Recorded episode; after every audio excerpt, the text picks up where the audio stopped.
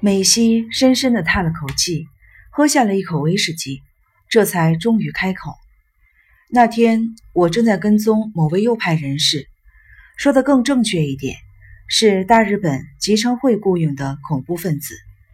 你说的大日本集成会，就是那个极右派团体吧？”“是的，在我们三克负责监视的组织中，算是数一数二的大集团。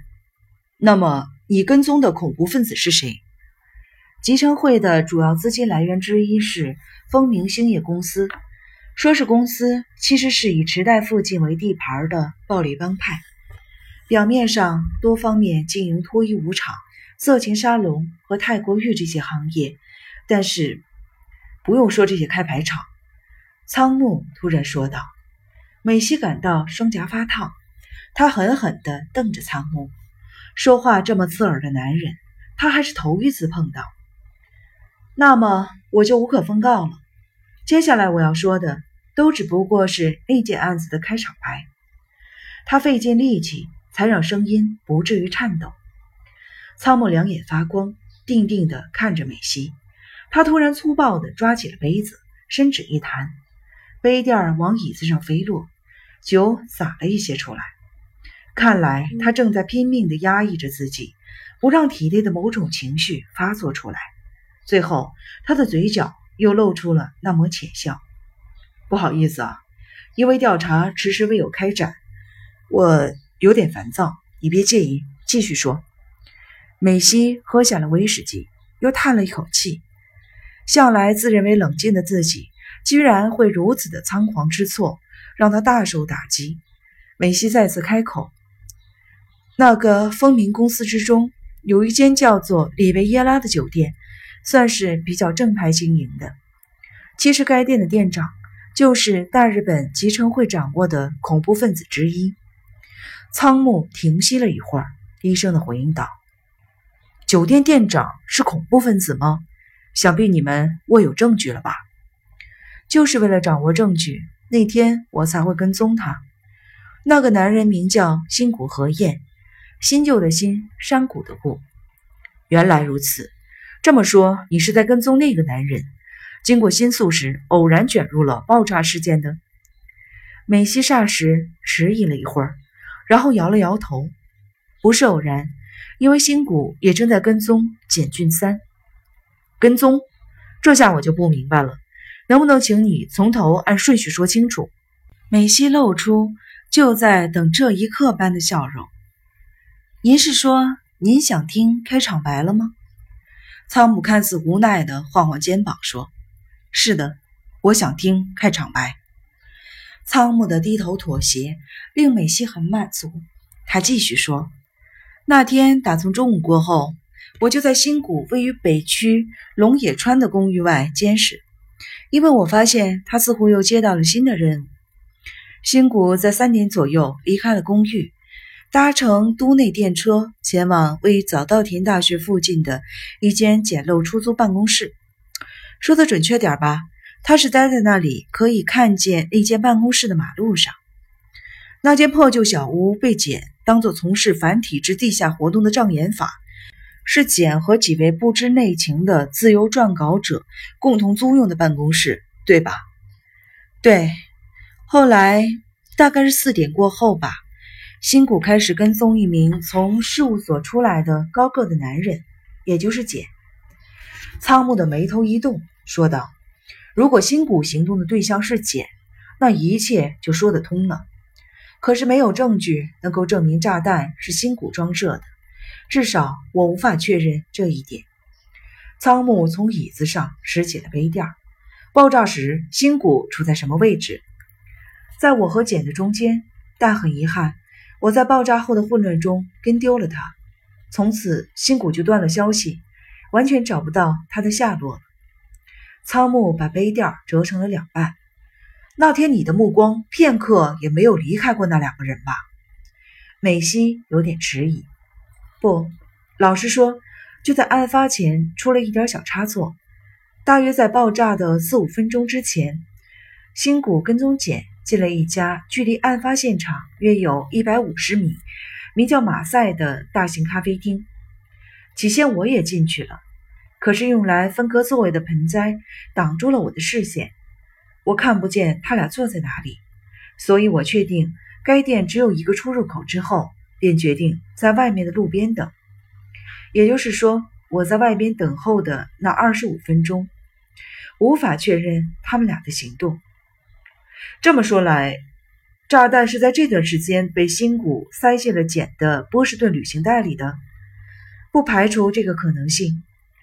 仓木开始撕起了杯垫，你继续说。二十五分钟之后，新谷从店里走了出来。我认为他一定是为了抢在简的前头而早一步出来，连忙躲在立在路旁的招牌后面。没有想到，简迟迟没有出来，新谷也不见了。等到简终于出来时，已经又过了将近十五分钟。我不知道新谷为什么会失踪。无奈之下，我决定跟踪简。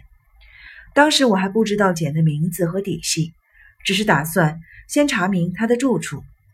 美西暂且打住，喝了一口冰水。意外的是，我才追了简没几步，就看到新谷从反方向走来。新谷发现简时，显得非常的惊讶，露出一种本已跟丢的猎物竟然巧合的失而复得的表情。于是他又再次开始跟踪简，我真的被搞糊涂了。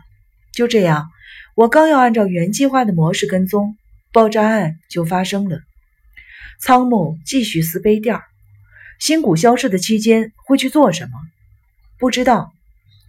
新谷从咖啡厅出来时看起来怎么样？比方说，像是被检察觉了，很慌张，或是像追着别人出来的样子。美西凝视着杯子，他倒是没露出慌张的神色。